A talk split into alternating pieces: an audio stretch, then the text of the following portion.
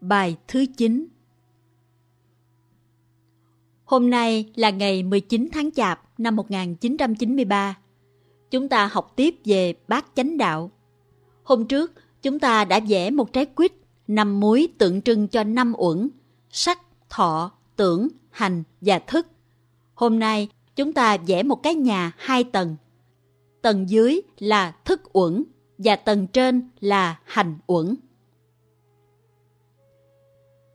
Chánh niệm và 51 tâm hành Hành uẩn ở trên đây gồm đủ 51 tâm hành, trong đó có cả thọ và tưởng, tức là cảm thọ và tri giác, và 49 tâm hành khác. Thức uẩn là phần căn bản của tâm thức. Đạo Bụt Đại Thừa học phái duy thức gọi là thức A-lại-gia hay tàn thức. Alaya có nghĩa là hàm tàng, kho cất chứa. Ví dụ, lòng đất chứa đựng những hạt giống. Khi những hạt giống ở trong đất tâm phát hiện ra, đó là những tâm hành. Tứ là một tâm hành, tầm là một tâm hành, thọ là một tâm hành, tưởng là một tâm hành.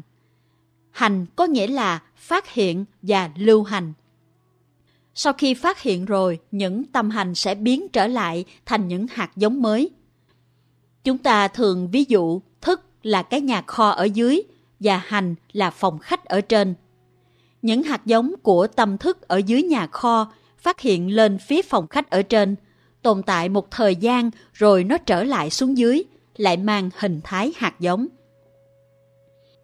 Trong số 51 tâm hành có tầm và tứ, tức là tác dụng liên tưởng và tư duy, có hạt giống ở trong tàn thức. Tuệ giác của chúng ta cũng tồn tại dưới hình thức những hạt giống ở trong tàn thức. Thường tiếng Anh dịch tầm là thought conception.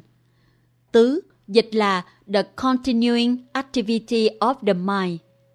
Tầm và tứ là ngữ ngôn của ý, như chúng ta nói thầm ở trong ý, trong tâm.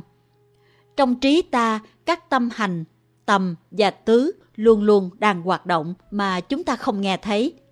Ví như chúng ta mở máy phát thanh nhưng không nghe được vì không cắm dây nối vào loa phóng thanh.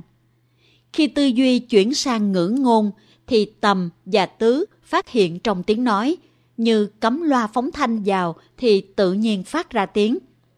Nhưng trong thức của chúng ta cũng còn có những hạt giống khác, đồng thời phát hiện để chọn lựa những điều muốn phát thanh ra.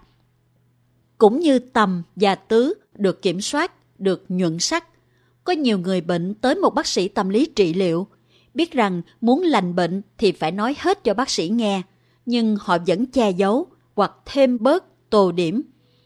Vị bác sĩ giỏi có khi bất chợt hỏi một câu, bệnh nhân buộc miệng nói. Bác sĩ nhờ câu nói đó mà nắm được một điều, khám phá ra những sự thật ẩn chứa trong tâm người bệnh. Khi có chánh niệm, ta biết ta đang nghĩ gì, ta tự biết những suy tư đó có phù hợp với chánh pháp không, có phù hợp với nguyên tắc của bốn sự thật, với quan niệm về bốn loại thức ăn hay không. Chánh niệm giống một cây đèn thắp lên trong cái phòng khách phía trên, phòng của tâm hành, soi rõ hình dáng của tầm và của tứ. Nhờ đó, ta biết ta đang suy tư những gì, và nếu thực tập giỏi hơn, biết được nội dung và bản chất của điều ta suy tư. Biết được như vậy thì tự nhiên tầm và tứ thay đổi. Đó là nhờ chánh niệm. Hạt giống chánh niệm là một hạt giống rất quý trong đất tâm. Biết sử dụng thì hạt giống chánh niệm khi phát hiện thành tâm hành sẽ đóng vai trò soi sáng, dẫn đường và chuyển hóa. Có chánh niệm, chúng ta sẽ biết tư duy của ta là thiện hay bất thiện, có tác dụng gây tai hại hay không. Khi tầm và tứ phát ra thành lời nói, chánh niệm vẫn tiếp tục soi sáng để ta biết ngôn ngữ của ta có phải là ái ngữ hay không. Phát xuất từ chánh kiến, tầm và tứ là chánh tư duy. Ngôn ngữ phát xuất từ chánh tư duy là chánh ngữ, cho nên ngọn đèn chánh niệm rất quan trọng. Có khi những khổ đau và nội kết chìm sâu trong tâm thức quá lớn, những giận hờn, bực tức, thất vọng và những thèm khát của chúng ta đôi khi không cần đi qua trung gian của tầm, tứ mà cũng tự phát thành ngôn ngữ. Những nội kết của ta cũng trực tiếp biểu hiện ra bằng ngôn ngữ khi ta không đủ chánh niệm, không đủ sức kiểm soát tất cả những niềm đau, cơn giận, nỗi buồn phiền, thất vọng của mình. Chúng ào ra thành những tiếng gào thét, khóc lóc, chửi rủa hoặc những lời than giảng và kể lể. Người bác sĩ tâm lý có tài có thể làm cho người bệnh nói ra được điều họ thường che giấu một cách ý thức hay vô thức. Người ấy nói một câu làm động tới một điều sâu kín trong lòng người bệnh. Người này tự nhiên mở ra tất cả những điều chất chứa, dù muốn che giấu cũng không được. Trong câu chuyện hàng ngày, ta có những bước trượt của vô thức, những câu nói lỡ lời. Ta phải thấy mối liên hệ giữa chánh ngữ và tri giác, giữa chánh ngữ và thất niệm, giữa chánh ngữ với tập khí. Và cuối cùng, chánh ngữ liên hệ với bồ đề tâm và từ bi tâm. Khi ta có tình thương, có ý chí muốn cứu giúp người, thì năng lượng của bồ đề tâm sẽ là một yếu tố rất quan trọng giúp biểu hiện ra chánh ngữ. Bằng chánh ngữ, chúng ta có thể giúp người khác thấy được nỗi khổ, niềm đau và nhìn rõ những khối nội kết của họ. Bằng chánh ngữ, chúng ta có thể giúp cho người khác thấy được những hạt giống của hạnh phúc và của tài năng họ mà họ không thấy. Những hạt giống hạnh phúc và các tiềm năng ở trong tâm họ bị đè nén bởi những lớp khổ đau và phiền muộn, cho nên không phát hiện ra được. Với chánh ngữ, chúng ta có thể tưới tẩm những hạt giống hạnh phúc và tài năng ấy để chúng tự khai mở. Thực tập chánh niệm và chánh ngữ Câu chuyện sau đây là một thí dụ về thực tập chánh ngữ. Có một phụ nữ người Pháp năm 18 tuổi không chịu đựng nổi gia đình nên bỏ sang nước Anh ở. Cô ấy giận mẹ, giận gia đình, cô muốn bỏ đi, vĩnh viễn không trở lại. Nhưng hai chục năm sau, một hôm cái hạt giống quê hương, hạt giống thương mẹ trong cô nổi dậy. Người phụ nữ đó bắt đầu có ước muốn trở về Pháp và hòa giải với mẹ. Bà mẹ cũng đã bảy mươi mấy tuổi và cũng nhớ con gái. Bà tuy rất giận con, nhưng trong lòng bà tất nhiên cũng có hạt giống thương con.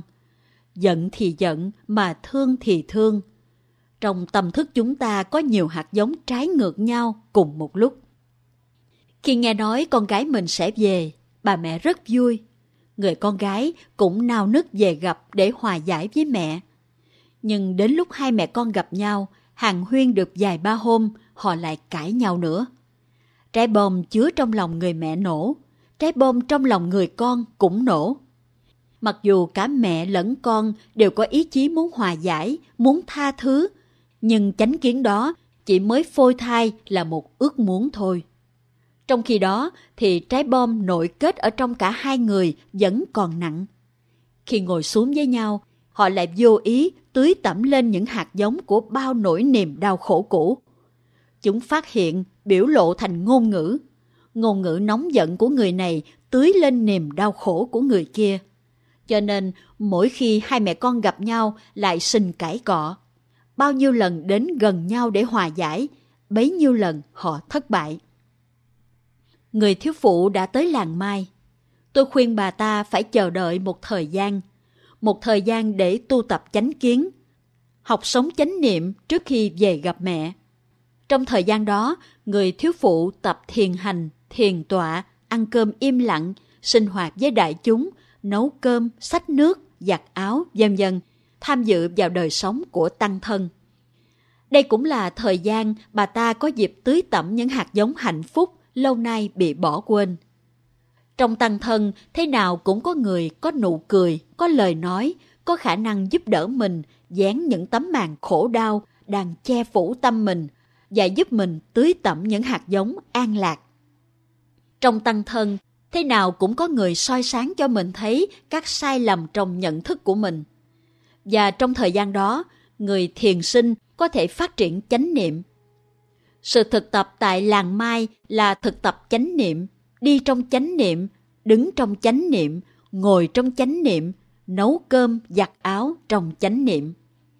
chánh niệm giúp mình thấy tâm tư của mình như thế nào.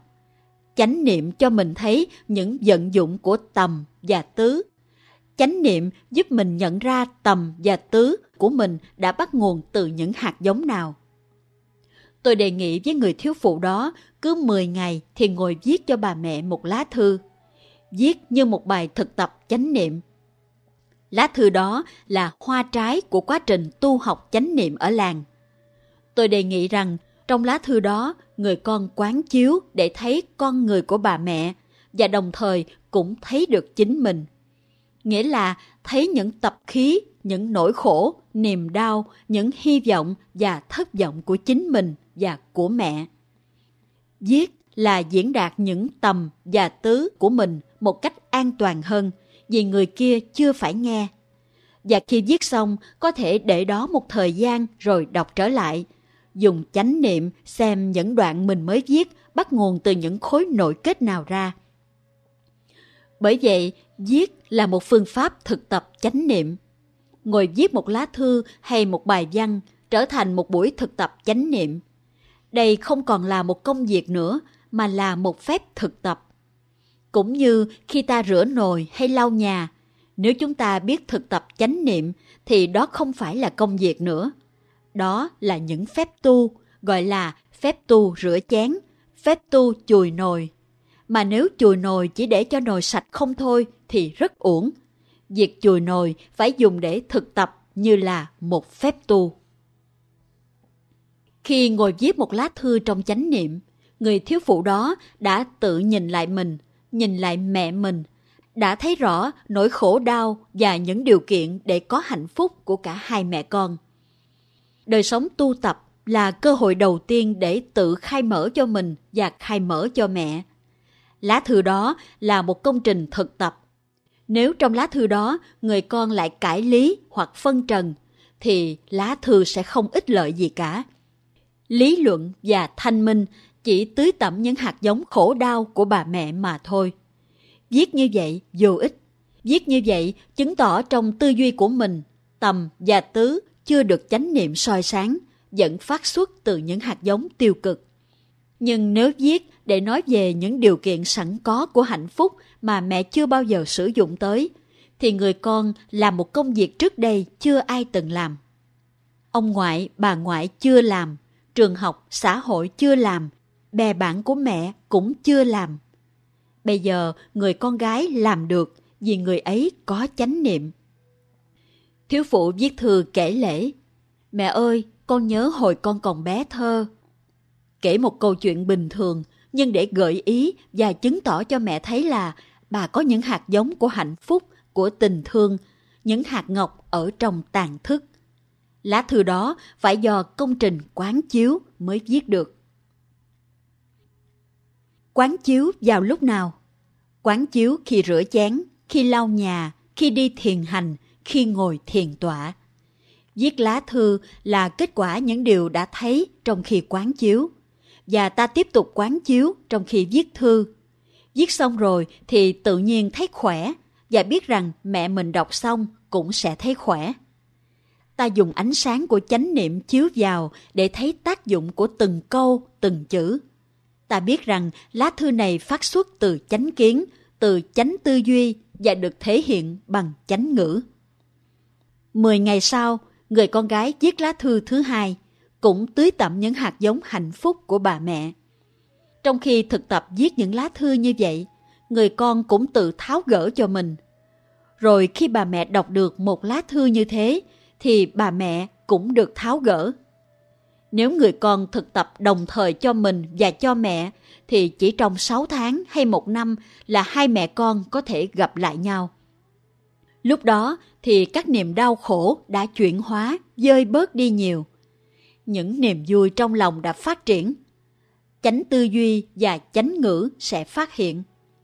Hai mẹ con có thể nói chuyện với nhau. Người con không đợi cho người mẹ chuyển hóa rồi mình mới chuyển hóa.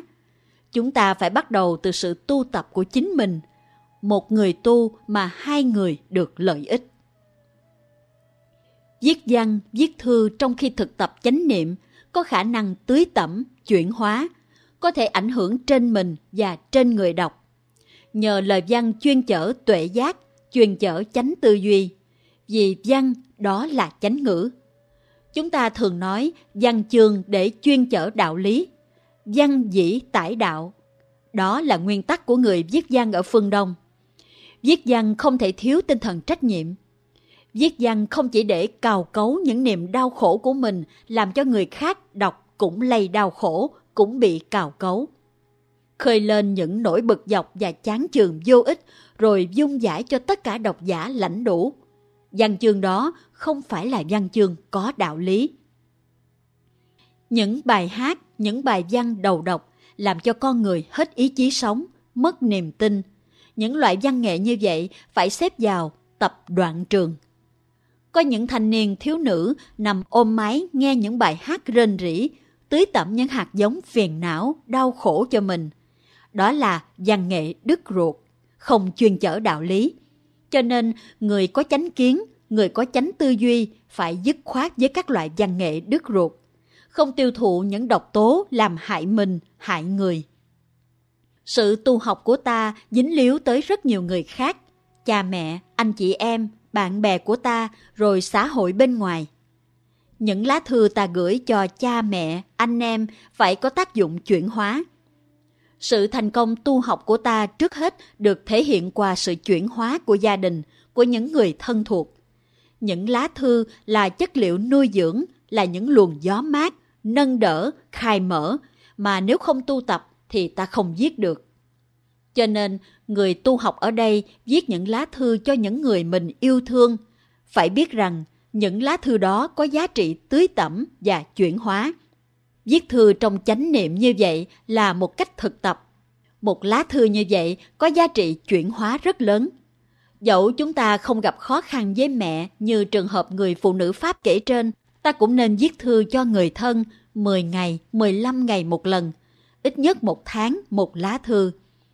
Viết để tu tập và hành đạo. Giá trị của lá thư tùy ở chánh kiến và chánh tư duy. Viết thư thuyết pháp một cách dụng về lại có tác dụng ngược lại. Đừng tưởng cứ thuyết pháp tức là hành chánh ngữ. Không có quán chiếu thì ngôn ngữ sẽ không phù hợp, người nhận sẽ không thích đọc, rồi sau này khi thấy thư họ sẽ không muốn mở ra nữa. Vì đó không phải là chánh ngữ. Dù lá thư nói về tứ đế, thập nhị nhân duyên hay bát chánh đạo. Dù đề tài là Phật Pháp mà bài thuyết Pháp không khơi động, không chuyển hóa được lòng người, thì đó cũng không phải là chánh ngữ.